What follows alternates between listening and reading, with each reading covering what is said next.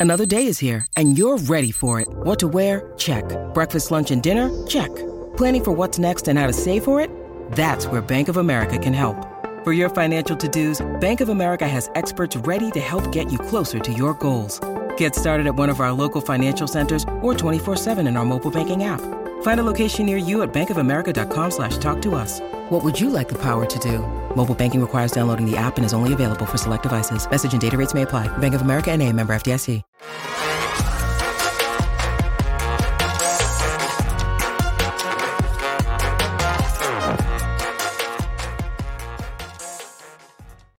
Welcome in to the PHNX Cardinals podcast on a football Friday. This episode of PHNX Cardinals brought to you by our friends at OG's Flavoring Fridays. The official sponsor of Flavoring Fridays is oh, OG's, not just your average cannabis infused gummy. They absolutely, positively knock it out of the park, just like your number one Arizona Cardinal podcast. Check them out, ogbrands.com. I'm Johnny Venerable. He's Bo Brack. Damon Dog behind the mic. Plenty to talk about. Jerod Mayo in New England. How does that help the Cardinals potentially land Marvin Harrison Jr.? But we wanted to table that discussion at least temporarily mm-hmm. because well, a lot of lots been asked about what are the Cardinals going to do? What are they going to subtract from the roster? And I think right now we need to have an open discussion as it relates to who we think could be going and what positions could be coming back come the start of free agency. Yeah, it's something that I feel like I've immersed myself with this week as I've been sitting around twiddling my thumbs, haven't been at the facility, getting a Jonathan Gannon press conference, watching practice or anything like so. I had to do something to pass the time. So I was taking a look at uh, you know who's who's going to be obviously an impending free agent, who's yeah. on the roster, and then where you feel comfortable on the roster at those certain positions and where you need upgrades. And you know, there's there's a ton of work to be done. That's that's something that doesn't need to be said. If you've been following along this podcast, you knew that even before the final whistle blew in the regular season. But you know, I think that there's there's some easy bring back guys. I think there's some easy cut guys, and then there's build around guys for sure. And then there's the guys that you're going to bring in and that you're going to target in trades and free agency and in the draft. Yeah, I think you continue to look at who's a Steve Keim guy, and if they were a Steve Keim guy, are they expensive? Do they make sense in terms of where they're at in the rebuild with Monti Ossenfort and company? Yeah.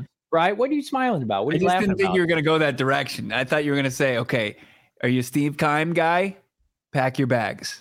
Yeah, uh, I mean, because people you know, people are saying I was too harsh on like Zaven Collins. I'm e- I'm easing into this show, mm-hmm. but uh, I'll give you a little bit of a nugget off the top of this show. Something that you might not find on the on the Twitter streets. There, I I I would not be surprised if they looked at Budda Baker's contract. Is kind of what I'm hearing. I'm not saying that they're going to release mm-hmm. him or he's going to be traded, but they are going to look at everybody's contract this offseason and does it make sense for the direction that they're headed? And I feel pretty confident if Budda Baker is on this team next year, that it's might be his last season in Arizona. Now that could change. And he was a tremendous player this year for JG, and he's a stalwart and he's an all-timer. Yeah. But if you're talking about like they look at everything, does it make sense fiscally? And Ossenfort came from New England, and they're as cutthroat as they come.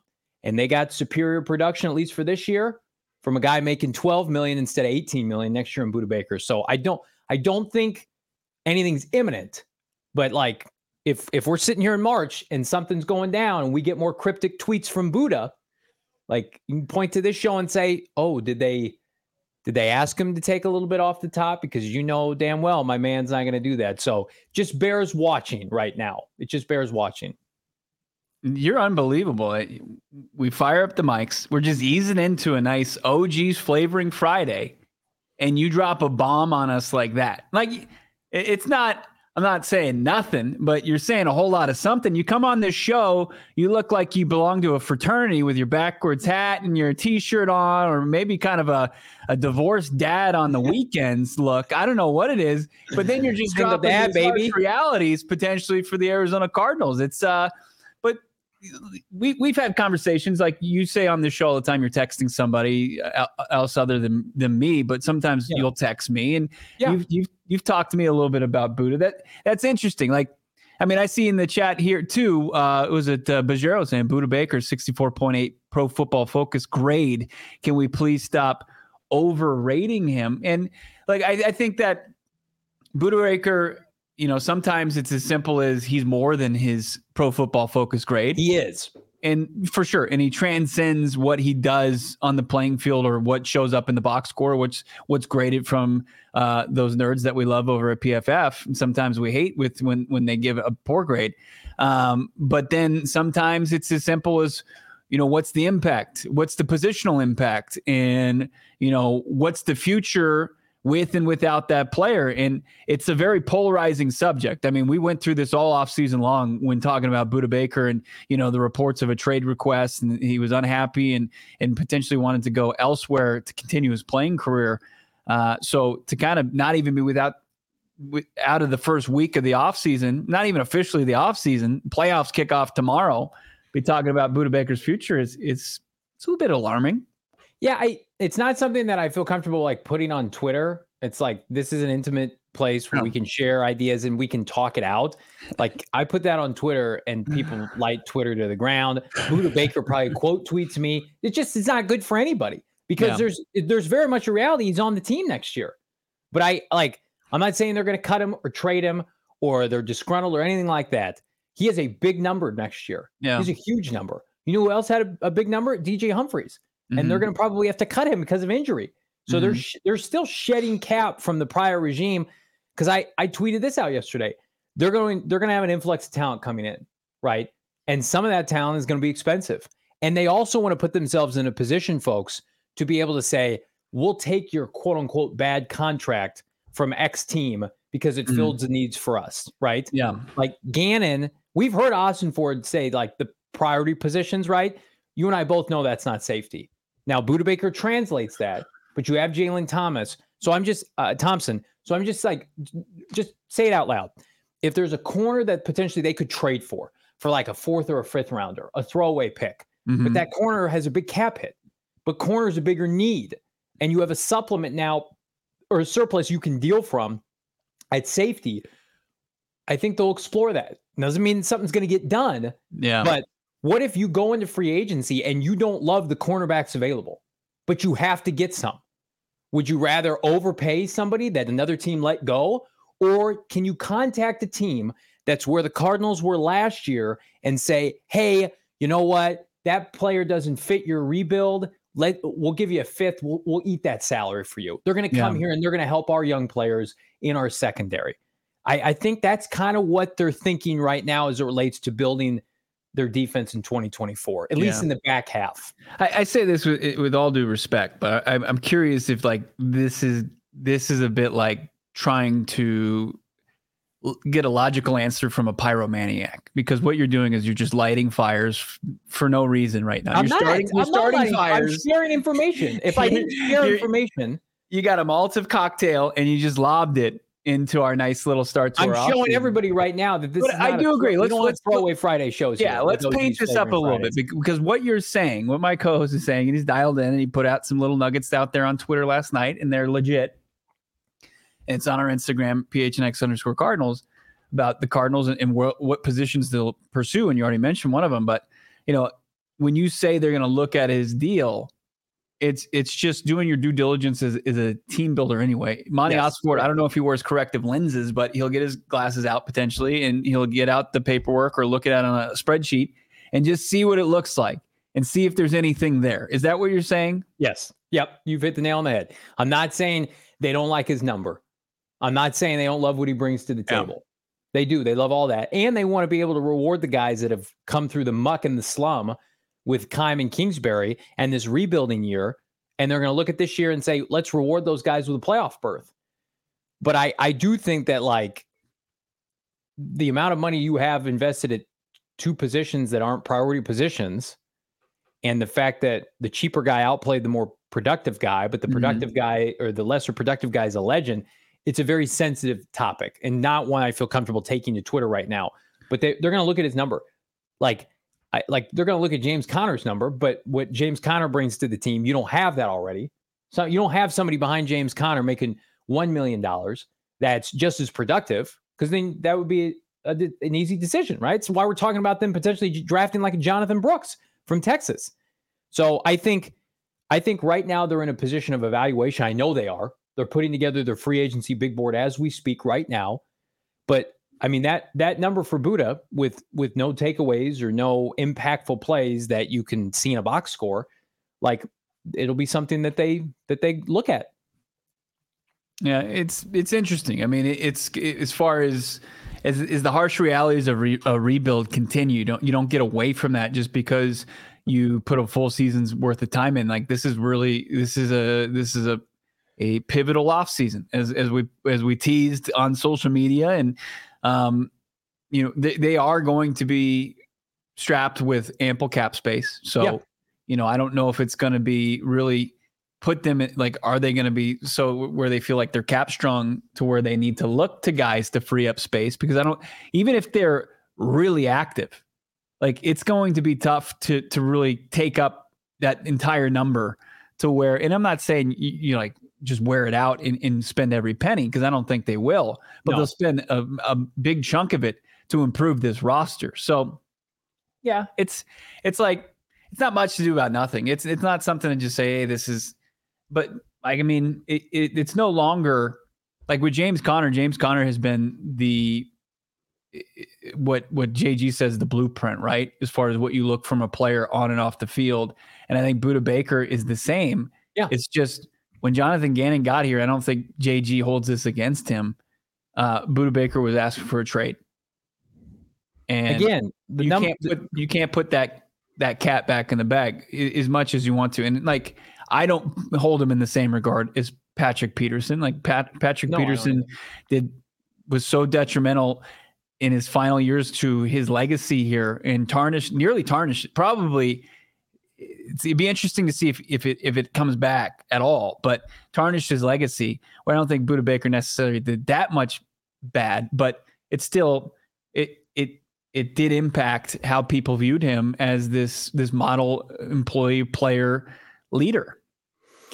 I think, you know, people in the chat kind of coming at, at, it from both angles. I respect all opinions on this. This is not me saying cut Budda Baker, trade Budda Baker. So let's uh-huh. let's put that off to the side for a second.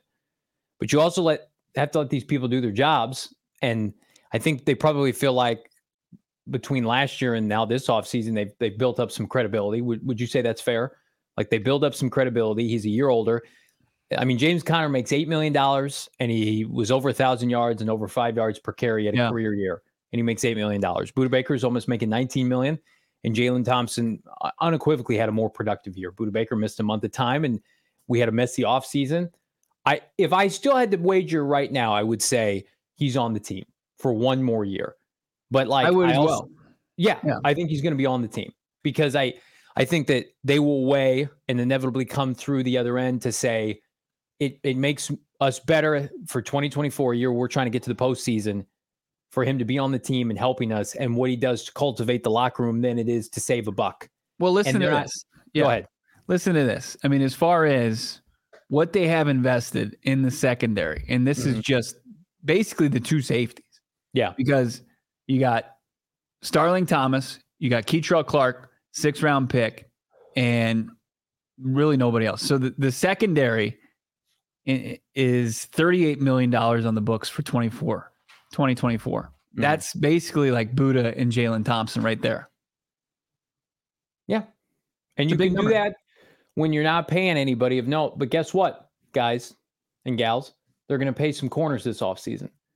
And they, and they, again, I was tipped off like they're going to look at the trade market if somebody makes sense to inherit a contract not a bad contract, but a contract that doesn't fit a team's timeline anymore. Mm. And a lot of people are saying Darius Slay. I think that would make sense. I don't know if Howie Roseman will will trade with Jonathan Gannon and, and Monti Ossenfort. that's the that's the only hard. Like I, that's easy to say. And if there's a if there's a Georgia defender on the board, maybe maybe uh, yeah. on draft day, maybe he'll he'll change his stance. JW going to bat for Budda, and as you should, like everybody absolutely should. Budda is the heart of the defense. Um, and I, I said I said that, and I think Johnny agrees with it. I mean, what, my what son has does, a, a Budda Baker jersey. I mean, this is not. Yeah. This is just like information. We're presenting it. Let's discuss it. I mean, and when you look at how the defense underperformed or how, how bad it was, even with a healthy Kyzir White at the time, when Budda Baker was one missed the game against the Giants with the hamstring, and then he went on uh, IR for four weeks. defense just was not it it was not competitive. It was probably no. the worst stretch of the season. Joel, I like I'm not just agreeing with Joel because I agree with him or bringing this up because I agree with him. I think I think it's a, like you have invested a lot of money in two positions that aren't considered premium positions. You need everything in your front seven. And that kind of gets me to the other piece of my tweet yesterday. They're they're going to be incredibly proactive to fix their front seven and to put them in a position where because I see a lot of this. This is what you're putting on Twitter. You put this. This is. I put that they're going to prioritize front seven. Yeah. This um, I. Yeah. Smart ass. They, eh, okay, so let me contextualize it for everybody. They love this draft class, but they understand that this draft class is like we talk about offensive skill player heavy and offensive line heavy. And they are not going to put themselves in a position where they have to reach for a player because it fits a need. They're not going to take J- Jared Verse at 21 or 22 if they have Jordan Morgan at, as the 15th best prospect just because they need a defensive end. Right. They're going to they're going to draft the best player. And the best players in this draft are tackles and receivers at least uh, with regard to where the Cardinals are picking early. The first pick, and I can say this with full confidence, is going to be an offensive player. The first pick of the Cardinals draft is going to be an offensive player, whether or not they trade down or, or otherwise. They know that if Marvin Harrison Jr. is there, they're going to draft him. And if he's not there, they're going to either take a tackle, take a receiver, trade down, do the same thing. So that's number one. So knowing that and knowing that you have to go into the draft, and this is what I was I always give Keim credit is he would try to fill holes in free agency so he could go BPA in the draft. He would just draft the wrong players. The Cardinals are going to do the same thing. Like the Cardinals are going to have to go into free agency and say, do we have 11 guys that we could go start with next fall? And then that way, you can take the best player available at defensive line or edge rush or corner when, when if and when it falls to you. So they are going to prioritize and LVL seven. I agree. I think Jared Verse is better than Jordan Morgan, but you get you get what I was trying. You're just say. yeah. You, you were trying to play to award winning producer Damon Dog. You just wanted him give his U of A guy some. He's some a first round pick. Both those guys are first round picks. Brad Spielberger told us he thinks that Jared Verse is going to make it into the twenties. All that to say, the free agency period is going to be them signing defensive linemen, edge rushers, corners, and potentially trading for cornerback help, is what I've been told. It makes sense. Doesn't they have I mean. When you look at where, you know, the really the true liability was on the on this defense, like they had to they had to get play, high level play from non-premium positions, guys who had to go in, in guys like Budda, guys like Jalen Thompson, guys like Kyzir White, positions that they're not going to prioritize as far as spending ton of money in high high round draft picks on, but guys that JG and Nick Rallis are going to be able to coach up and really put the correct calls in for these guys to be successful, and guys that had to pick up the slack because it was just necessary. Otherwise, they couldn't hang as a defense, and it, that's that's that's beyond admirable. That's a tip of the cap to those guys for being just absolute grinders, dogs out there and, and making the plays that had to be made that weren't being made by, you know, where you needed them up front from your front seven because it was just, especially on the defensive line, outside of Dante Stills and, and Roy Lopez coming in and, and, playing above what, you know, the Texans saw from him to, to at that point release him, you know, they, they didn't have anybody. They, they had, like you've said, like a, an XFL level defensive front and that needs to change. And yeah. you know, I think that they've got some easy moves they can make as far as bringing some guys back for some rotational pieces, some depth pieces. But as far as the starting caliber guys, yeah, they're going to have to be active, especially in those two spots that that you uh, reported to to have a chance to to do what we think they're capable of doing with Kyler Murray and getting themselves right back in the NFC playoff picture. They're not equipped to win games with a a, a front seven like they have. Like they did win some games at the end of the year, and I give them immense credit for that. Their front seven is is the the worst in the NFL, and they know that. I think that they benefited, and and but still, this isn't discounting what Nick Rallis did and what the guys no. who were out there and available. But I think they also took advantage of Philly and and what they what they did on that final drive, and it turned into a field goal and the the why did they do that? The the playing calling was that that got too cute. But explain explain to our audience why the Cardinals onsided there. Yeah, so I mean, they they expected for them to get points and to to have a, a point scoring drive, but they didn't want to be able to bleed clock. Right? Yeah. They shortened the field Why? They, so they were going to recover the kick, but more likely they were just going to give the, the Eagles a ball in the short field, and that's big brain stuff. Uh, like a credit to to JG and, and Jeff Rodgers for that because they know their limitations. They know yeah. their limitations at D line and edge rusher. They and like they would have limitations if guys like LJ Collier and Leki Fotu were healthy. Like this defensive line was was limited to begin the season, and it just got more and more limited as the season progressed. But uh, I saw a question in the chat I want to get to. Ryan asking, "Who's the best defensive player in the draft in your opinion?" Ryan, the fact that we have to ask this question because it's a, it's a great question. You're going to get 10 different answers, shows you the state of the defensive linemen and defensive ends and corners in this draft. We can tell you right now, Malik Nabers and Olu Fashanu and Brock Bowers and Joe Alt and Rome Odunze and a bunch of quarterbacks and, and Marvin Harrison Jr. are top 10 locks, right? Locks today. Every team would sign up for those guys. And then there's about eight to 10 guys in the middle at the end of the first round. You're like, oh, yeah, I could see that. Oh, I could see him falling to pick 35. The Cardinals fucking know that. They implemented a new scouting department to watch all of these prospects. And yeah, maybe maybe Jared Verse is a top 10 pick last year. He ain't one this year, right? Latu from uh, you know, UCLA, I like him. I, I wouldn't take him over Rome Odunze.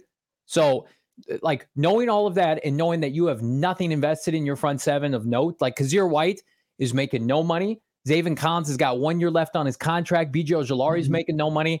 Like that's what they're going to prioritize. And all coming back to like full circle of, okay, if we're going to have to overcompensate with our front seven that you and I have joke Bo needs like four to eight defensive linemen. That's not a joke, okay, we're unfortunately. Paying, we're paying two safeties, thirty yeah. million dollars. That hopefully that doesn't present a problem, right. but it might. But I'll say this: if if you're pressing me on it, and the Arizona Cardinals need to reach for a defender in the first round, say that eh, I don't know, I don't know what the scenario is, but they have a chance, like the top defender on the board for the Arizona Cardinals in the first round. And if they're going to take, if they're not going to take him fourth overall, I'll tell you that. But if, if they're in a position to select them and everything's even as far as the defenders, like I think Jer'Zhan Newton's the most, uh, I makes agree. the most sense for the Arizona Cardinals 100%. from Illinois. But he's not going to be available. He's not. Like, he's just right in that, like, that's where they're either going to have to trade all the way down or trade up with the Texans pick that we're rooting for the Browns to secure it at 21st overall this weekend. I'll make a prediction right now it has no validity, but I'll make a prediction right now. The best defensive player that's on the board for them with the Houston pick is going to have a second round grade. We got screwed by CJ Stroud. Congratulations, CJ. Please take the L this weekend. The best defensive player that makes it to pick 23, 24, 25 is going to have a D, is going to have a second round grade compared to the offensive players that are going to be available. What are they going to do? yeah. We know what they're going to do. Uh, yeah, Cooper. Yeah. What do you think, Cooper DeJean? Uh, I mean, we got. Uh, I saw Mark Damon that had them taking him after taking Marvin Harrison Jr. I love it, and I'm just like, well, I'm if I get in. Marvin, maybe you can talk me into Cooper DeJean. Wouldn't that We're, be a wild press conference? Co number one picks, and you've got a white defensive back and Marvin Harrison Jr. sitting next to each other. It'd be like bizarro world. It's a dream. Cooper DeJean is elite in the return game as well. Um, he but is. man, would, would it would it buck some trends? Would it buck some trends for the Cooper DeJean pick? Dallas Turner. Um, I mean, Dallas Turner and, and Jared Verse are, are, the guy is the is not the Pepsi Coke, probably the Dr Pepper Coke debate. I'm just gonna do like I think Trevor Sikkema is really good at his job. Yeah. So let's just go. I'm going to go to Pro Football Focus right now, and we're going to do this live. And this is not good podcasting. Okay. Trevor Sikkema hasn't been the show all week. Huge, yes, huge, huge following. He's got a mock draft right now on PFF.com. I'm going through right now. I'm eight picks in, no defensive players. Nine, no. Ten, no. Eleven, no. The first pick at 12 to the Denver Broncos is Dallas Turner. Vegas takes Nate Wiggins from Clemson. So where's Kool Aid? He's not even above Nate Wiggins. Jared they, Verse, they don't. Here, here's the spoiler alert. Kool Aid doesn't go ahead of Cooper DeJean. He doesn't in this mock draft. He's got no. Cooper DeJean going 15th to Indianapolis.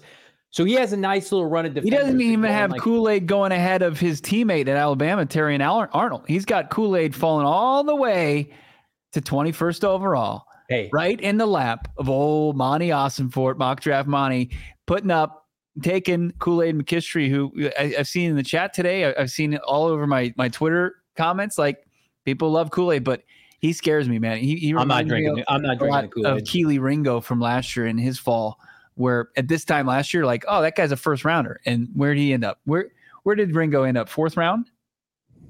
Yeah, he kept falling somewhere around there, third, yeah. fourth.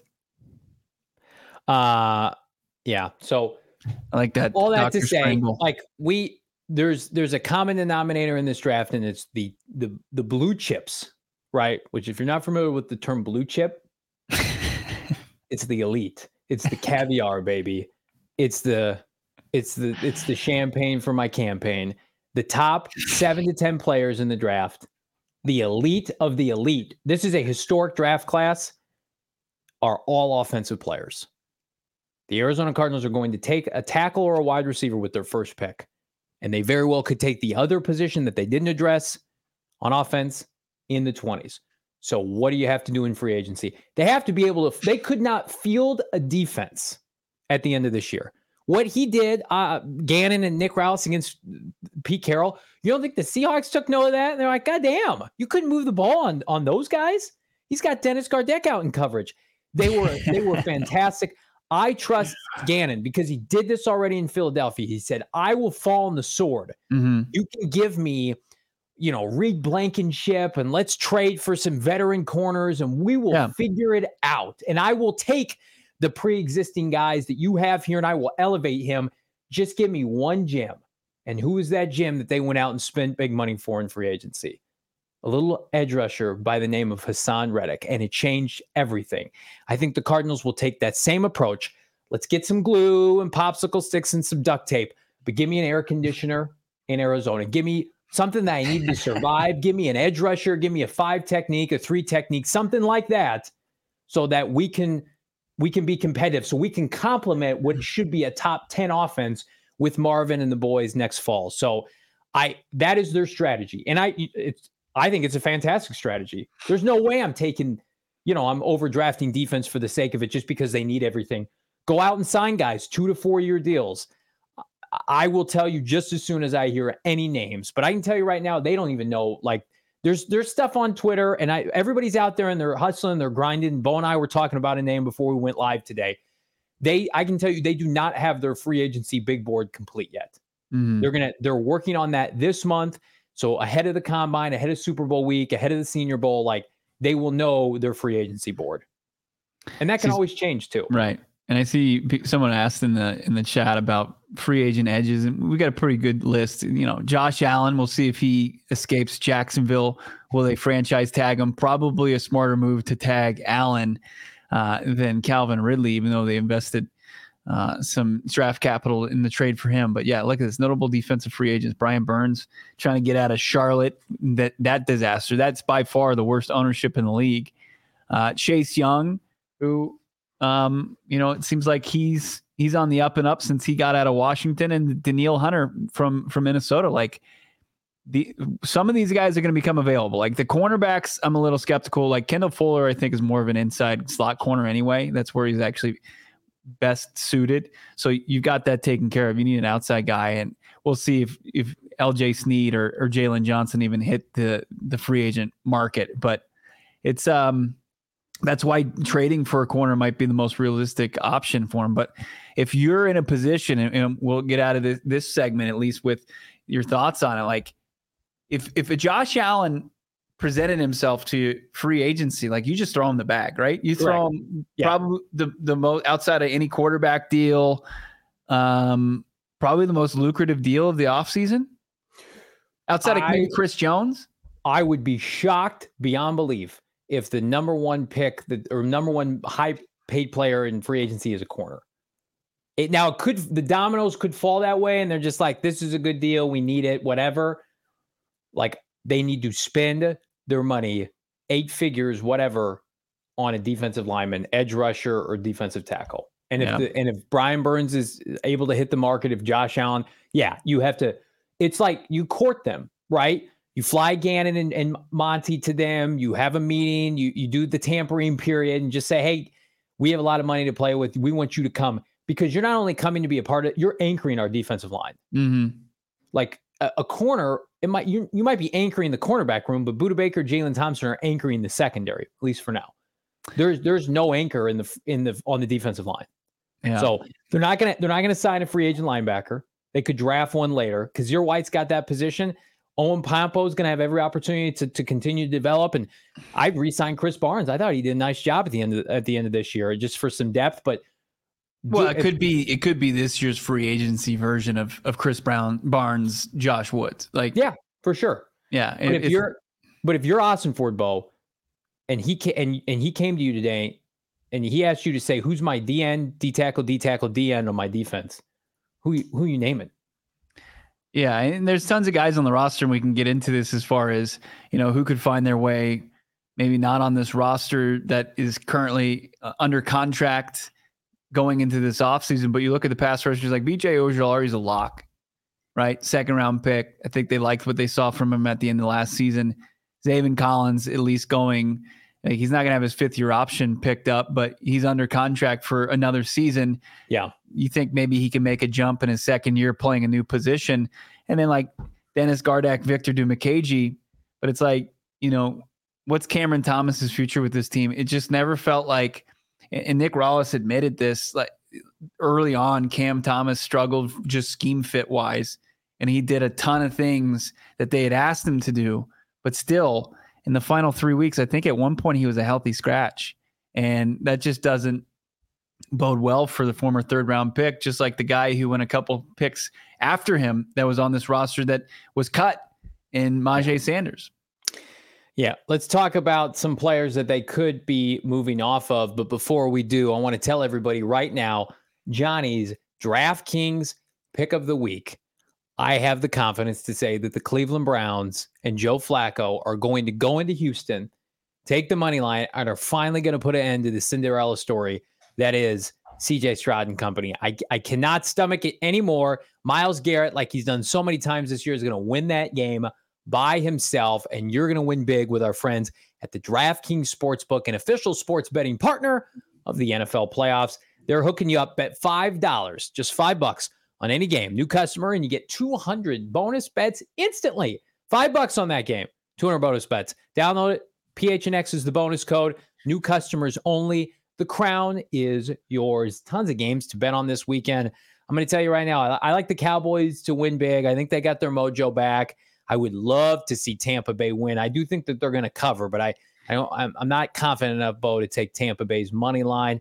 Tons of good stuff. We got that Miami Kansas City game that's on like the Peacock Network. Wild weekend for NFL playoffs. Do it with our friends at DraftKings. Gambling problem, call 1 800 Gambler or visit www.1800Gambler.net. In New York, call 778 HOPE and Y. In Connecticut, help is available for gambling problem. Call 888 78977 or visit ccpg.org. Please play responsibly. 21 plus age varies by jurisdiction. Void in Ontario. Bonus bets expire 168 hours after they issue.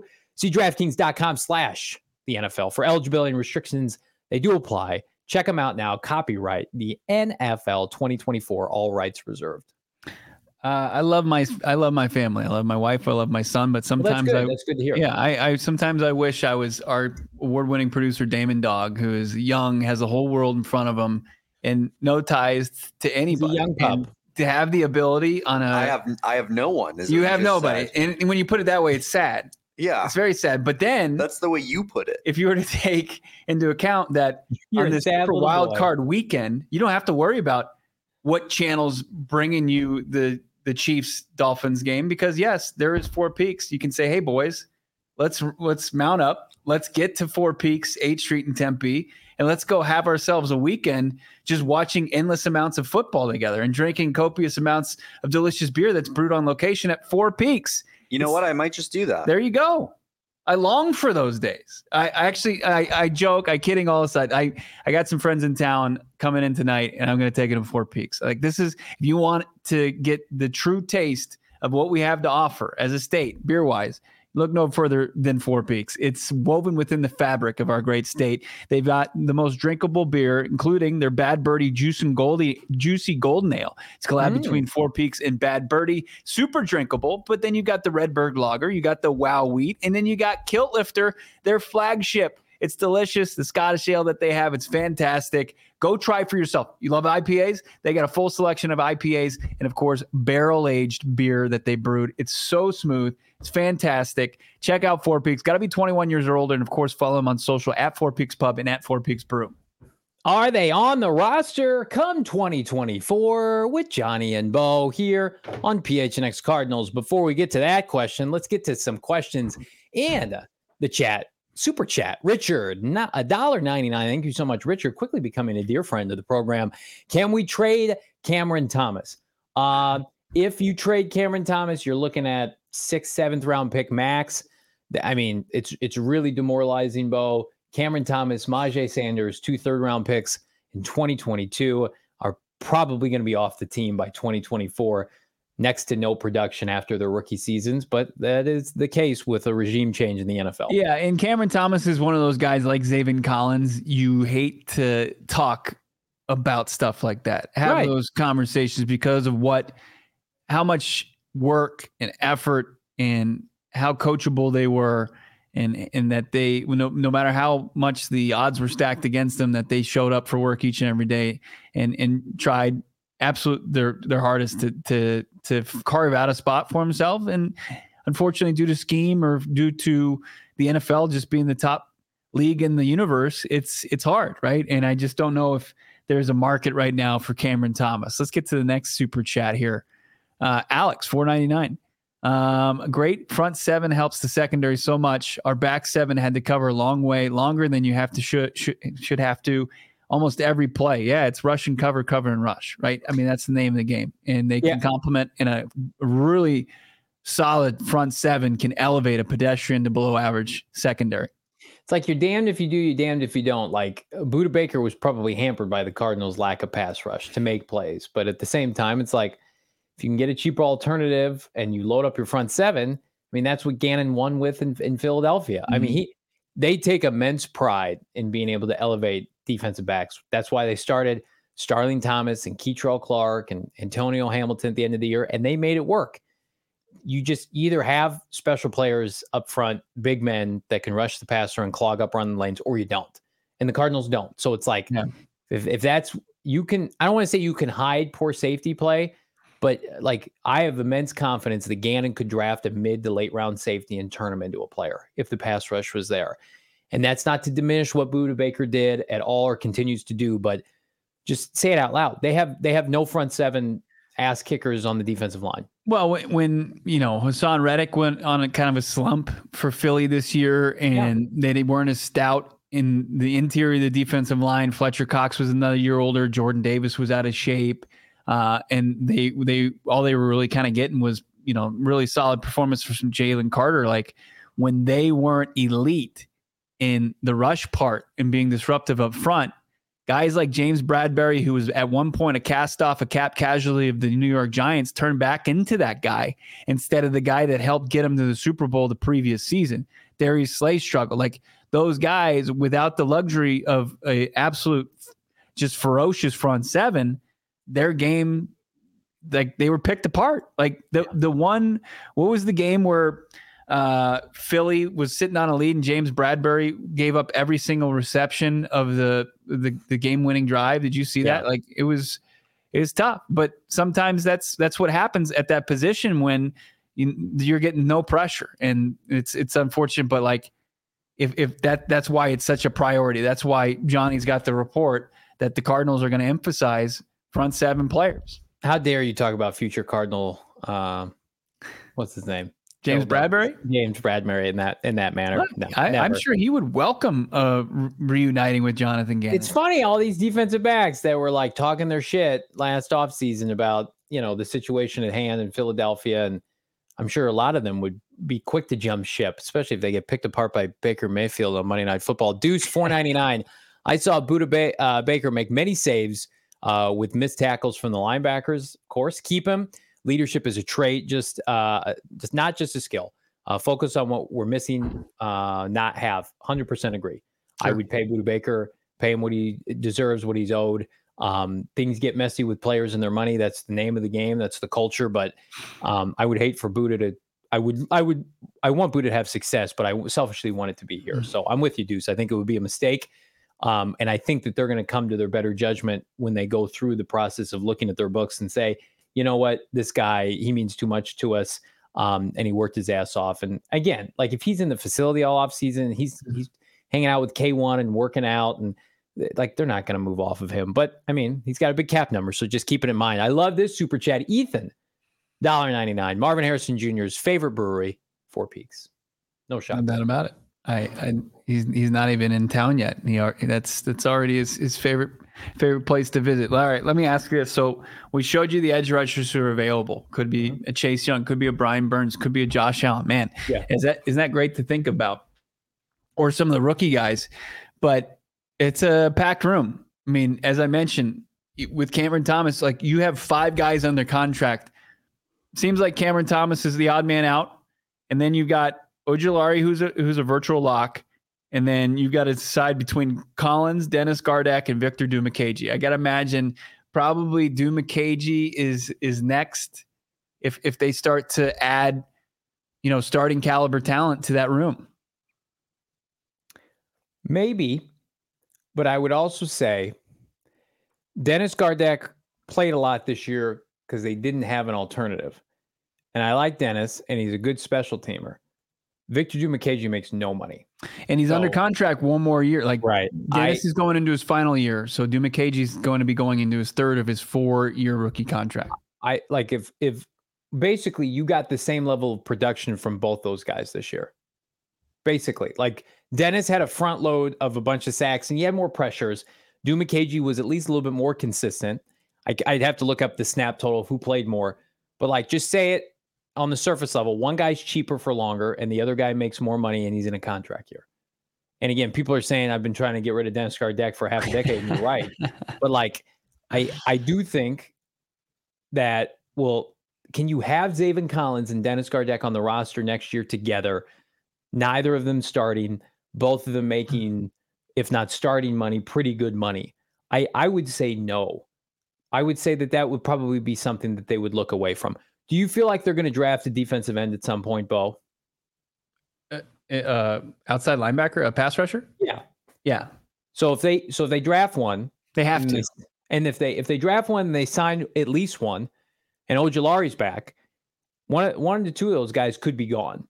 I yeah. and I think it's this we come across as just like jerks because you're a dick people. yeah. I'm a dirtbag. I'm a big yeah. time dirtbag. Yeah. LVL seven again. Y'all sleeping on Zaven. I was asleep all season watching him play. Oh, I, I oh, come on, Johnny. Was, where was the sack? What are you doing? He okay. walked into that. Do you want to? Do you want to look at guys on the roster who could play, who are, are could be cap casualties, or guys that are just odd men out, or do you want to look at some free agents to be? No, I, go through if the Arizona Cardinals should bring him back. Let's do the free agents first, and we'll do rapid fire. Okay. Uh, no Marlon Mack. Okay, let's get to the wide receivers. More I think Marlon this... Mack. I think I was the last person to talk to Marlon Mack before his Achilles exploded. By the way, he and I had a one-on-one conversation in the locker room, and I'm yeah. like, "Man, you look great out there." He's like, "I feel good, man." And then he fucking his Achilles exploded because of a terrible pass from Colt McCoy. Sorry, continue.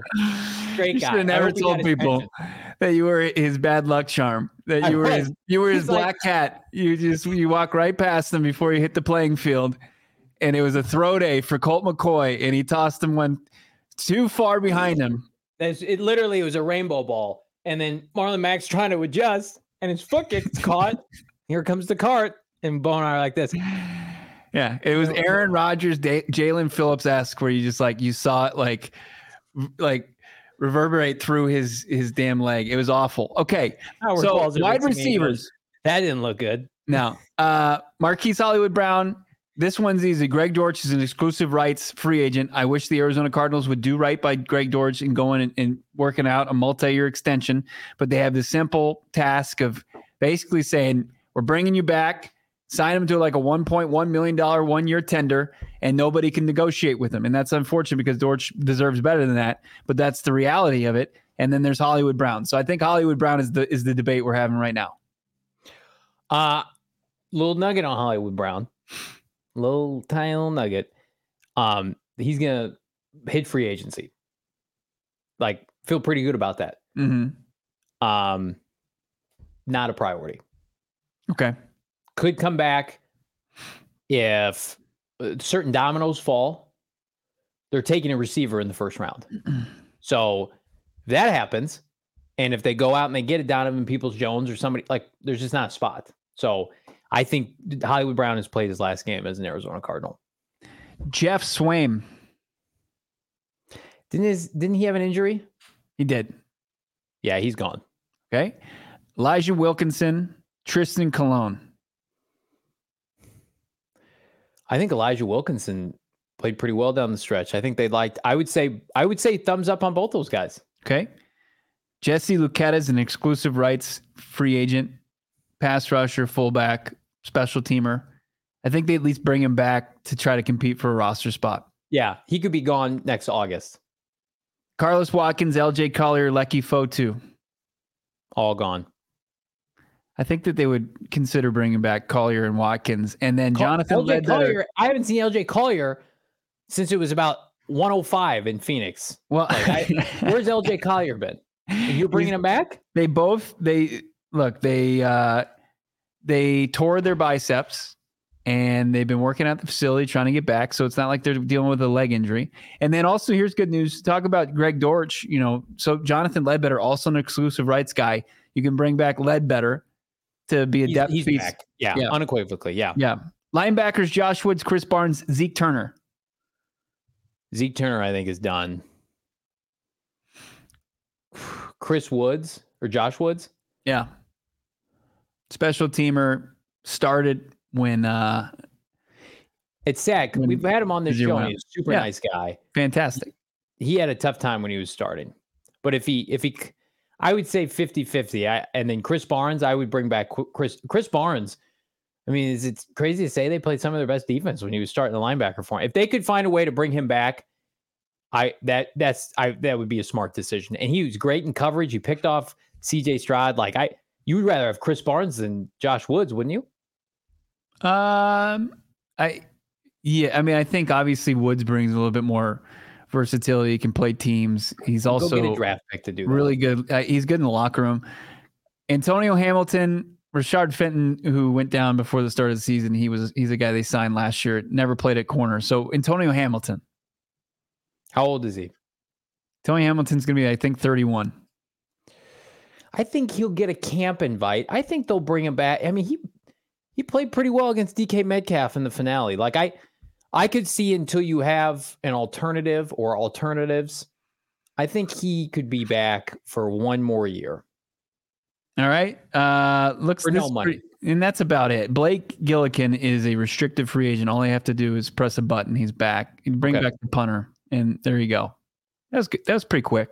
I mean, it's really it's Hollywood Brown is the what people want to yeah. know about. Everything else is window dressing. All, any of those other players could be brought back, cut over the course of the summer. It's not going to make a headline. The the big question is like the guys who are under contract that could be going, which mm-hmm. is what mm-hmm. the show title is all about. Yeah, so let's talk about it. Yeah, I want to talk about Sombreros real quick. Okay, because uh, made our weekly stop at Sombreros.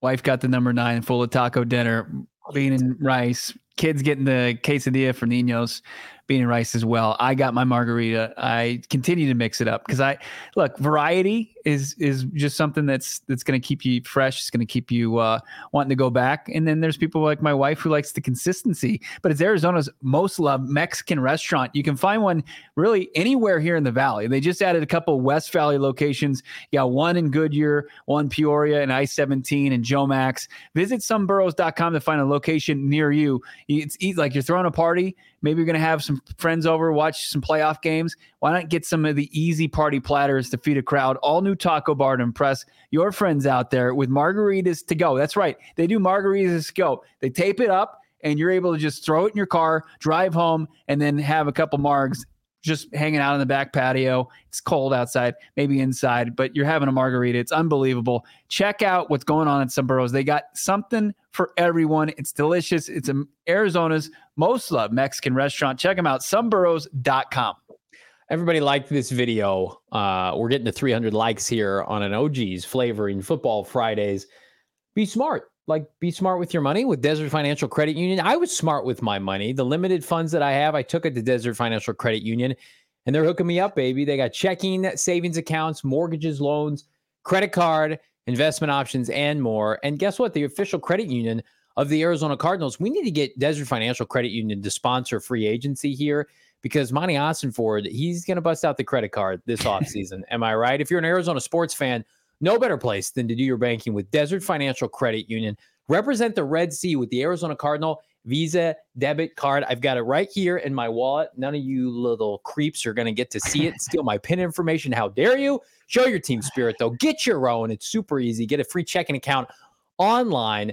Arizona Cardinal Visa debit card, desertfinancial.com slash Cardinals to get started. Takes a matter of minutes to open up a checking account. That sweet, sweet Visa debit's going to be in the mail to you just a couple days after the fact. Check them out now, desertfinancial.com. What is it? Uh, is Dennis Gardeck's number 42? 45. 45. I think your pen number is 45, 45. yeah, that's it.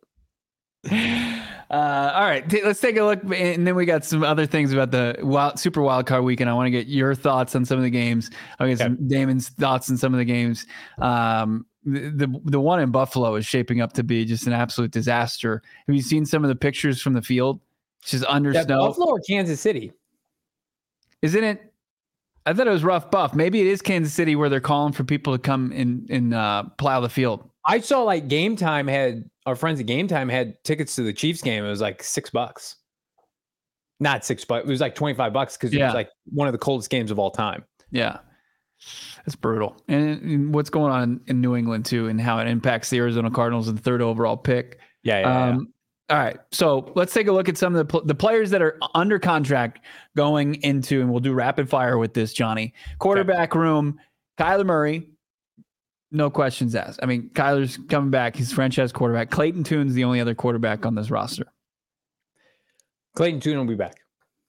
James Conner, Michael Carter, Emari Demercado, and Tony Jones Jr. on a futures contract. Those are your running backs. I think it stays the same until after the draft. Wide receivers, you've got Michael Wilson, Rondale Moore, and Zach Pascal on their contract. Uh, Rondale Moore, I think, is going to be on the team until the draft. And then I think around the draft, you, he could potentially be moved. You think or after they, the draft? You think they move off of Pascal? You think he's in the second no. year of his two-year contract? I think he's. Um, they love him. In, that was a signing by Ossenfort. They love him in the locker room. He was a key cog in their run game. He was on the field. He, I think he played more snaps than Rondale Moore this year. Probably on average, when he played, he probably played more than Rondale Moore. And until they uh, find a better wide receiver blocker, like Zach Pascal, I don't. I mean, Michael Wilson's their second best, but Nobody does it right now better than Zach Pascal. Andre Baccellia, Daniel Arias, Caden Davis, and Jeff Smith are all on futures contracts. Arias, I think, is somebody to kind of follow along with just because of his his size and the opportunity. Tight ends, Trey McBride, Elijah Higgins, Travis Vokolek, who they added, six seven tight end from the Baltimore Ravens, got in there. Got got uh, made some nice blocks. Blake Whiteheart, the undrafted rookie free agent out of Wake Forest, and then Psycho Bernhard Seikovits, he was added to a uh, futures contract. Real quick, I the tight end room. I mean, the top two guys are established, and then there's. I mean, everybody's a fringe guy after the fact, but I do want to address Clayton Tune real fast because everybody's saying get rid of Clayton Tune. Not impressed with Tune. Tune can go. I I think like if if Jacoby Brissett's available this offseason and he's cheap, I think the Cardinals are gonna have a conversation about Jacoby Brissett because they want if Kyler Murray were to go down, they they would want somebody not named Clayton Tune to to take that baton. And I also think you, you know, Jacoby Brissett on those QB sneaks, you feel more comfortable with somebody like that compared to Clayton Tune. So I, I think they'd like another veteran quarterback in the in the QB room. I think I don't want to say Tune won't be on the team, but it, it just really feels like that was a, a flyer that they took last year. Maybe he sticks around, but um, yeah, I think I somebody LVL seven saying draft a QB. I almost feel like Maybe next year you can do that, but this year you got to load up on on the rest of this roster. You like Jacoby Brissett's not going to cost you any money, and we know that they were interested last offseason. Same with Joshua Dobbs. So if Kyler hmm. Murray has has to miss a start or two, you cannot turn this over to Clayton Tune. Uh, Deuce saying that MHJ's favorite podcast is PHNX Cardinals. I didn't know that. That's a nice little fun fact that Marvin Harrison Jr. tuning in probably loves hearing his name a lot. Um, this one's an exciting group. Uh, the offensive line. Yeah, Paris Johnson Jr., Will Hernandez, Hjalte Froholdt, Kelvin Beachum, Jon Gaines coming off a knee injury. Dennis Daly's under contract, and you got a couple futures guys and Marquis Hayes, Jackson Barton, and Austin Pleasants, with DJ Humphries still on the roster, but likely out for the bulk, if not all, of next season. Yeah, I think the starters are solidified. Kelvin Beachum's probably going to run with the ones this offseason. That's going to be short lived. The hardest part with that group is like, do you sign a band aid free agent tackle that can play guard or what goes on? Because it's like, it's a good problem to have because if if you don't get a tackle, you're going to get Marvin Harrison Jr. presumably. But if you get Marvin, somebody's got to play left tackle next year. So uh every yeah, I think I think DJ Humphries has played his last snap as an Arizona Cardinal. I think he's gone. It's unfortunate. It really is. It's it's a brutal way to go out. You never wish for that after having such a strong career as an Arizona Cardinal and, and overcoming his basically redshirt rookie season where he didn't play at all. And then, you know, he's he's working in right tackle, left tackle, becomes their left tackle for so long, holds it down and works his way into not one but two extensions. And now, unfortunately, he's going to become a cap casualty. And it's, mm-hmm. you know the tough part of the NFL. Pass rushers. We talked about this one already. Ojulari, Collins, Gardeck, Dimukeje, Cameron Thomas, and Tyreke Smith, who they added, former Ohio State product he's under contract going forward. Anything stand out to you as far as that group? I, I just think, okay, so hang on. Bad podcasting uh, strikes again. I'm going to overthecap.com and you tell me if you can stomach this number. Okay. This is what it's all going to be out. Can you, does it sma- pass the smell test? Does it pass the Tums test? If you've got indigestion, you're going to pay Zaven Collins and Dennis Gardeck about $8 million combined next year. Are you okay with that? I'm all right with that. Okay. Uh, Dennis Gardeck's making $3.466 million. Zaven Collins, they're right next to each other, $4.6 million. Um, if they were both designated as post June 1st cuts, for instance, doesn't save you very much with. I think um, until you find somebody that's better, you hold on to him. I think Zaven Collins is on the team next year for sure. I think Dennis Gardeck, you can save about $2.5 million, but he's a great guy. I mean, like he's he's the epitome of like culture guy. So if you can do a culture guy special teamer at 3.5 million, that's fine. Sports hero. Johnny, did you have a bad experience with Gardeck in the past? What, no, yeah, I just want I want better players. Like it comes from a it comes from a good place. Yeah. Hey, better players. Let's how many, how many uh, let's talk, about, let's talk about, some of these defensive line guys under contract. Uh, Dante Stills, solid rookie season ended on IR. Roy Lopez, local kid, came home. I think played above people's expectations. I would keep him. Yeah. Phil Hoskins, uh, just I think he's a creative player uh, that was he was just generated by a random name. Uh, Naquan Jones came over late season from the Tennessee Titans. You see these people face to face in the locker room. You're that motherfucker. I saw Phil real. Hoskins at uh, Flower Child, which is a delicious. Uh, you're trying to, it was a to go. I was grabbing to go. You'd see these players and you're like, hey man, you're just such a throw you just hey, got such a throwaway name. Look, look, listen to this. I'm in Flower Child. I'm sitting there waiting for our to go order. I'm sitting there on the chair. Phil Hoskins comes in, and I was the only guy who knew who he was because I see him in the locker room. Did you go up to him? No. Doctor, I just want to let him live. Way I'm more mean than Johnny. I agree with that. I listen. Here are the here are the here are the two players that you say could crack the starting should crack rotational spot if you get serious about your defensive line. Stills and Ledbetter. Those guys have warranted snaps next year. If any of those other guys that you just named, creative player or not, sniff the starting lineup, you have failed this offseason. I want. I, I, think Roy Lopez can play the role of some of the guys that is a fringe roster guy, maybe an right. elevated practice squad guy, and that's not an indictment. I think that that's that's a that's a good role for for him to have. Linebackers, Kyzir White, Owen Pappoe, and then you got Tyreek Maddox Williams, Trevor Nowaske. We're all we're doing is talking about um because you're white, no one Pappoe here. Both are back. Yeah.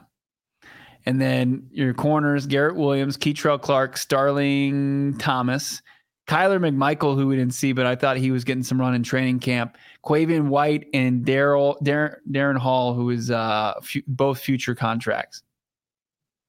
Say that again. You got Garrett Williams, Kei'Trel Clark, Starling Thomas, Kyler McMichael, Quavian White, Darren Hall. This Garrett top Williams. Three, top three are back, bottom three are gone. Okay. Garrett Williams is still gonna he's gonna stick in the slot. Like I don't envision them like, okay, next step is you play outside. I think that they think he's gonna be just a beast at the nickel corner spot. And Kei'Trel Clark was he not playing very much toward the end of the year? Starling Thomas and Antonio Hamilton were playing. Yeah. And do you want Starling Thomas to start next year? Like, would it shock you if they had two new starting outside corners come week one? Wouldn't shock me. No. Where are those people coming from? They're coming from free agency. Safeties, this is a deep group. It's it's Budda Baker, Jalen Thompson, Andre Chachere, Joey Blount, who's a special teamer, Qwuantrezz Knight, uh, and then a futures guy in Verone McKinley. I would say the top three guys are safe. All right. Kicker, Matt Prater, is he safe after his uh build him a statue. If this, we get to a point where we're repping number 18 jerseys in the valley, he is in every like I, am being serious. Fans will he will be beloved here. Mm-hmm. No pressure. You talk about going into the next season with no pressure after blowing week 17 for your coach or week 18. Uh, they get Marvin Harrison Jr. because of Matt Prater. Everybody's gonna love them some Matt Prater. I already he was fantastic this year. No yeah. issue. Very consistent up until those final two drives for the offense. But that's that's it. That those that's the guys under contract. Those are the guys hitting free agency. Went through them all. And uh, Mars is saying, give Prater a million dollar bonus if we get MHJ. I agree. Can I can I you say what? something? It's gonna, it's, gonna, it's gonna come off wrong, and I don't mean it to. The names you just named, they ought to be able to get through all that in about a half an hour, an afternoon of if what they're not already presented. through it. You, right. What you just presented to me, those are not difficult decisions. Yeah. And you were saying earlier this week you want a super team. We got a long way to go. No, no, no, no. What I'm saying is, I come on, that was tongue in cheek. I'm saying that the you need to spend and allocate 75% of your time not to what's in house, but to what's out of house. You need a new house. You need a new installation, insulation in your house. Whatever those words are. I'm not I'm not I'm not handy at all. Richard, like, 499. Yeah. Go ahead. I like Tommy's uh, Matt Prater Day. Is that every January 7th do we celebrate Matt Prater Day? That's right. That's right. uh he listens the hero we deserve. Uh 499. Good teams don't let great players go. So how do you trade for a great defensive lineman or edge rusher? I, I think you take advantage of bad teams, maybe, Richard, but I there are every year D linemen hit free agency, but they might not check every box. They might be older, they might have some baggage, right? They might be undervalued by their current team, like the Cardinals did with Haason Reddick. But like you're nothing. It can't be if you're if you're Ossenfort and you're like this has to be perfect, then you're that's already a losing mentality. You you need to go into March knowing that we got to be uncomfortable with some of these numbers that we're going to have to kick around because for the sake of helping this team win. Yeah. Richard following up with a 199 super chat. Thanks, Richard. Uh, or cornerback to on, on the heels of that pass. Corners question. are more disposable for teams than front seven players.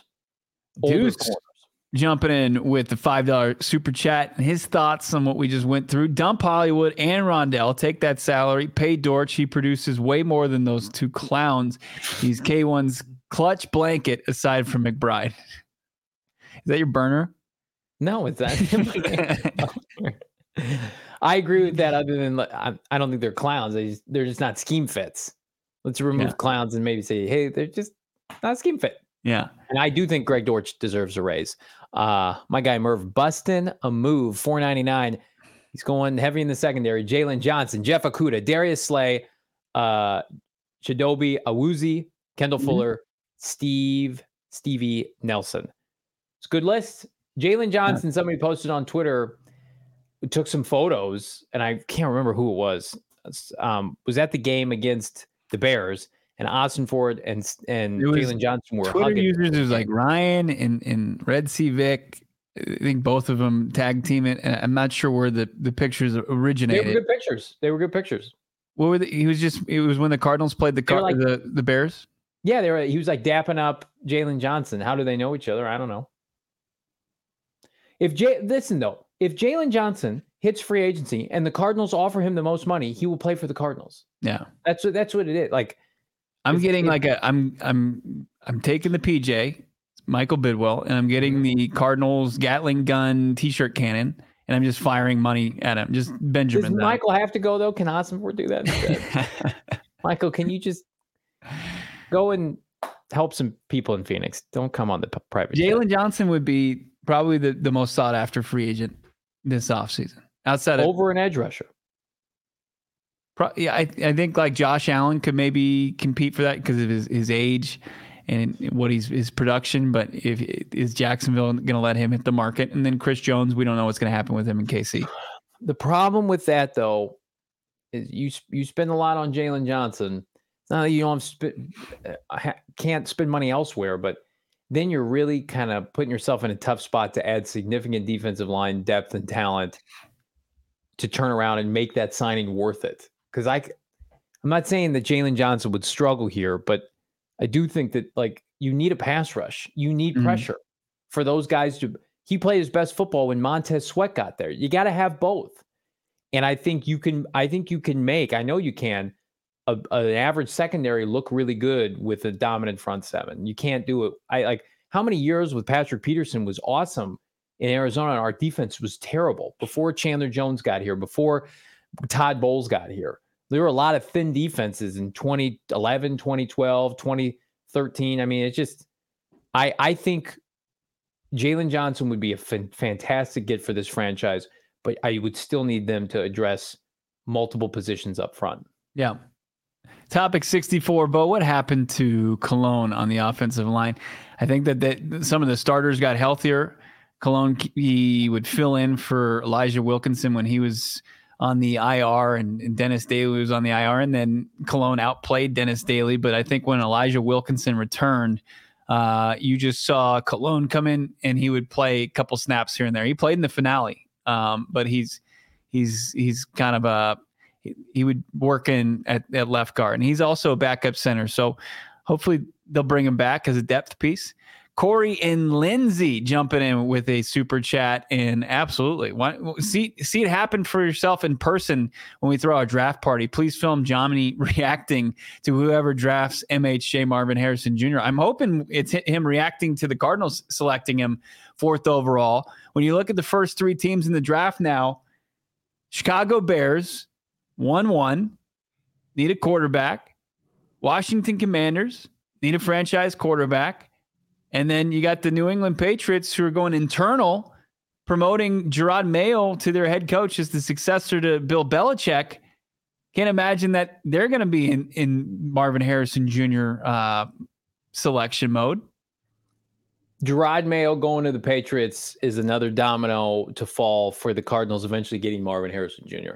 It's not the final domino, but we talked about it. We outlined it. Belichick was worst case scenario trying to put together a winning team next year. Then I would go Vrabel below that because Vrabel has won with who? Veteran quarterbacks like Ryan Tannehill. Plus, you also double down on the approach that Vrabel stopped winning in Tennessee when they traded away AJ Brown. So he knows the value of a number one receiver. Now you've got Jerod Mayo. And he's an Ohio State guy. Yeah. True. Great point. Great point. Now you have Jerod Mayo, who comes in with the urgency to replace Belichick, but also the patience of Robert Kraft to know this is a guy they've developed in house, ex player. Robert Kraft helped him, I think, in his investment business before he got into coaching. They are lockstep. What does that tell you? There is no pressure on Jerod Mayo to turn it around next year, but you want to lay a foundation, and you do that with a young quarterback. Like I hear people that like today, it's like, can they get Jayden Daniels be the next CJ Stroud? I think you just take your opportunity. We're picking top three. There's quarterbacks that are going to go. I mean, if Jayden doesn't go three, he could very well go four in a trade back with Arizona for somebody else. If knowing that and you fall in love with them and you're Jerod Mayo and you've got a lot of pride in what you do, and I'm the next DeMeco Ryans or I'm the next, you know, Shane Steichen, I don't want to be in a position where we're drafting top three again. So let's get our quarterback now. It this this was a big step for the Cardinals to securing their their Hall of Fame level caliber receiver at number four. Yeah, if the Arizona Cardinals didn't have Kyler Murray coming off an injury and he wasn't on the roster last year and they're sitting third overall and they're staring down a rebuild, I think that they're seriously targeting a quarterback. But you know, they had one of the more unique rebuilds that you've seen. Usually, you don't have the quarterback in place. You usually don't bottom out uh, with with having a like a, a, solid option there. The internal thing is crazy, and I was talking to Damon about this before. Like, has there ever really been a successful internal coaching hire? Like currently, like Todd Bowles got tabbed by Bruce Arians, and like to say that's successful. I know they're in the playoffs. I don't know if I would go that far. Um, no, that's was, a success. That's been a Dennis success. Allen was is not successful. He took over for Sean Payton. That's a that's a dumpster fire. And like to Damon, Garrett, point, Damon, Garrett I don't know if you want to jump on Mike and say your point. Like Jerod Mayo is an extension of Bill Belichick. It just seems like it would make more sense to keep Bill Belichick if that's what you're you're trying to emulate it. Like you have him in, at home. He's right there. No, but he picked the players too. Jerod Mayo's going to have a GM. So it was a it was a play to to move Belichick out well, of the front. Bill office. did say that he was willing to relinquish his GM duties. Regardless, um, it's good for the Cardinals. Very good. V good, as the kids say. You guys uh, want to make some picks for this weekend, or you want to stay away from that? You don't want to put any skin in the game. Picks. I gave some picks. I'll give some more picks, but before I do that, I'm going to tell you guys the pick for the best place to Get premium gas on premium price. Circle K, baby. America's thirst stop. You thirsty? I'm thirsty. Save 25 cents per gallon in your first five fill ups. Save three cents per gallon every single day. Enjoy Circle K products like pizza. Enjoy the pizza and the cold fountain drinks from Circle K and be thankful you're not in Kansas City where it's negative 100. Join the inner circle today for free by downloading the app. Check them out, circlek.com dash store locator. I got a bunch of errands to run this weekend. Flag football. My daughter's got a birthday party. I'm going to be bebopping around the entire East Valley, and I know where I'm filling up. Uh, it's with my friends at Circle K in the inner circle, saving money so I can reinvest my sweet, sweet bets this weekend, Bo. You're out there. Are you coaching for the flag football? I am. Yeah, I am coaching. I'm not going to be confused with one of the players. I am coaching. Nobody's going to say that. Uh, that's where you're. That's is, it, is it the season opener? No. Uh, opening practice with uh, the little guys. Second, second and third tomorrow. Grade tomorrow. Are you going to ask them if they got fire in their gut? Uh, I'm going to ask them if uh, they are interested in knowing about a certain podcast that has a daily show. Uh, hey, you want to play? Subscribe to this podcast, right? Make mommy and daddy subscribe to this podcast. I'm going to tell them don't watch our coverage last offseason when we were clamoring to trade DeAndre Hopkins because it is the DeAndre Hopkins Flag Football League. So, oh, that's nice. Mm-hmm. It's nice. Well, he does. They do a good luck. job with it. Ask those kids if they took the bus or if they drove there. if they got fire in their gut. And then dial up the explosive. You're going to be the the JG of the East Valley DeAndre Hopkins Flag Football League. I can't wait. I'm working on my playbook tonight. Oh yeah, yeah. And you know what? It's going to be elite. Sorry, Drew Petzing. There's only one elite play caller. Room What's your team name? Have you guys decided on that yet? We're the ball. No, we got we're the Baltimore Ravens. Ugh. Sweet color scheme. shut up. Dude's saying steal the kids' Capri Suns. Thankfully, my wife is in charge of the snacks but um, she has outlawed any kind of hostess products, which is just egregious. We will be having hostess products. That was the best part of Little League and flag football when I was younger. Why is she pie. outlawing them? Is she going to give them like? She thinks, she thinks they're poison. And I'm going to tell you right now, we're going to get kids quitting the team if my wife butts out carrot sticks, and it's like you know all natural stuff. People are going to we're gonna have a mutiny on our hands. Johnny needs his powdered donuts and That's his right. Twinkies. He needs to, well, what he needs to do, Coach Johnny firing his gut venerable, is going to Circle K and he's gonna save the day with some treats there. They got plenty of either their own Circle K products or uh, or Hostess. Get in there. Don't nah, listen we're to, talking. to to Johnny's wife. Um, also, I got to tell everybody about gophnx.com. Become a diehard yeah, today. Get the the Discord. We're going to drop some exclusive content in there. Don't want to miss out on. Only way to get that exclusive access is the uh, is the member Discord. GoPHNX.com. Get yourself some sweet free swag for the year from the PHNX locker, like Johnny's hat. You got my sweater. You got uh, the hoodie. You got the T-shirt for the Coyotes just over my shoulder right here. There it is. Uh, and you can get that for free. PHNX Locker by becoming a diehard today. Go phnx.com. Gannon Ball, the Baltimore Raven Ravenables.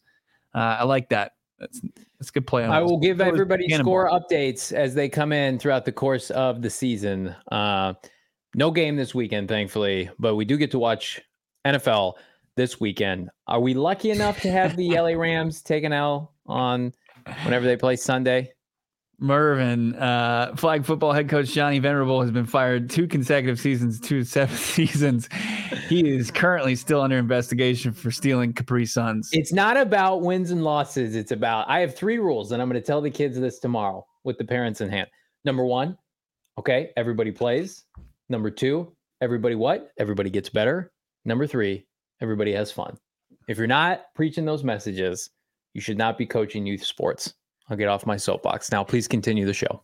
All right. Deuce asking where the uh, Clayton Tune 15 poster is. We don't have the, uh, with it, the Grand Canyon. Um, Grand Canyon. Yeah. The, the uh, Neil Lomax it's been. It's been replaced. It's been replaced by. Yeah. Derek Montia of PHNX D backs made his own poster and put it up in this studio.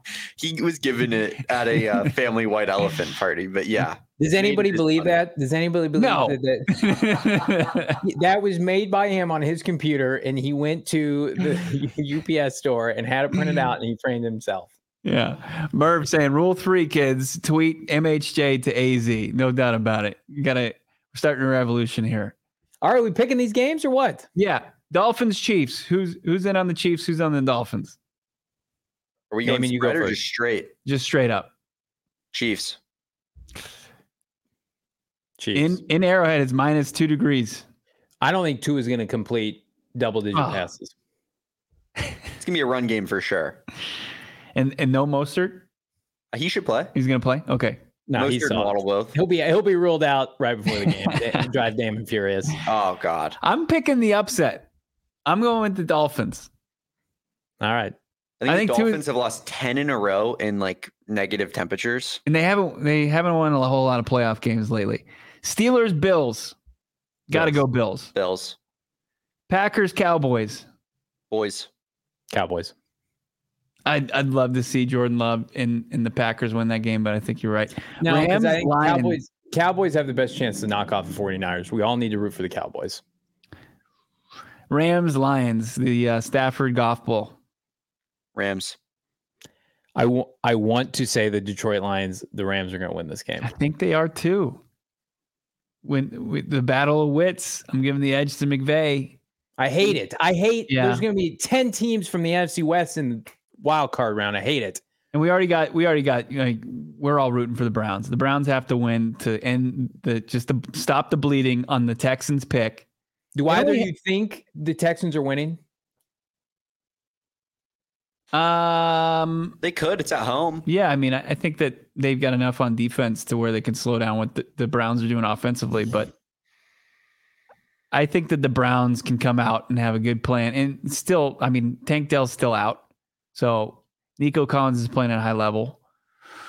I, I think the CJ Stroud is just like the greatest of the great and you just if he wins this but week, they, they struggled to get past the Colts in the finale to get to the playoffs. Like the Browns are better, far better than the Colts.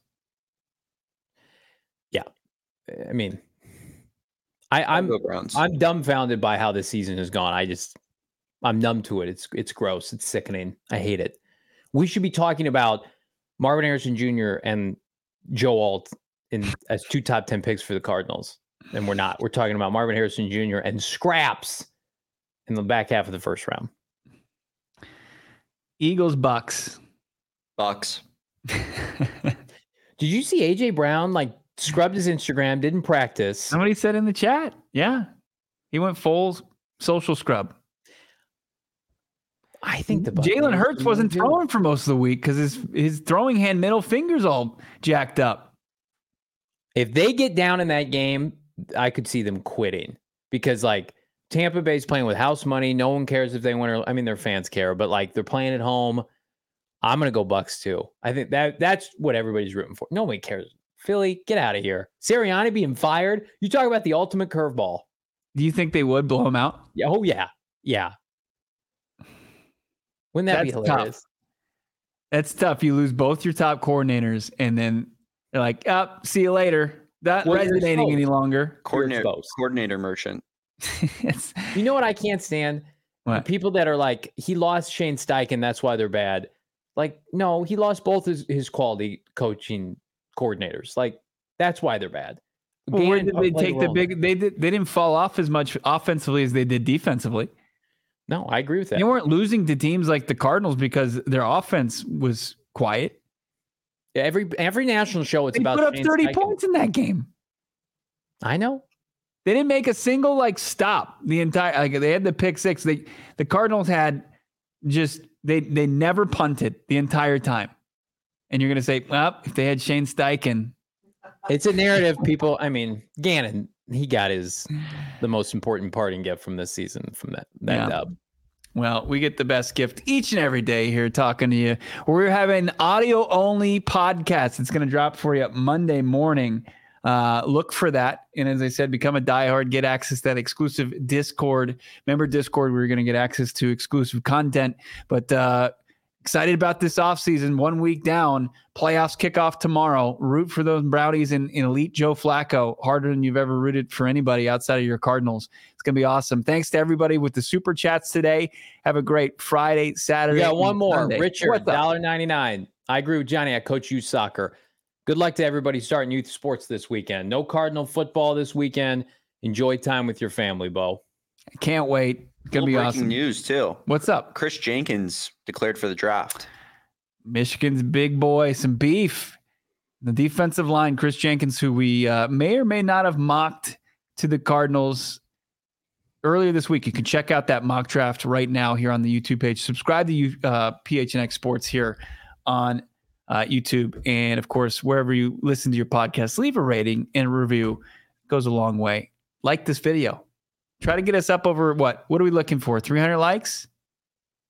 All right. We're also looking to get into our weekend. Everybody have a have a good one. We'll talk to you soon.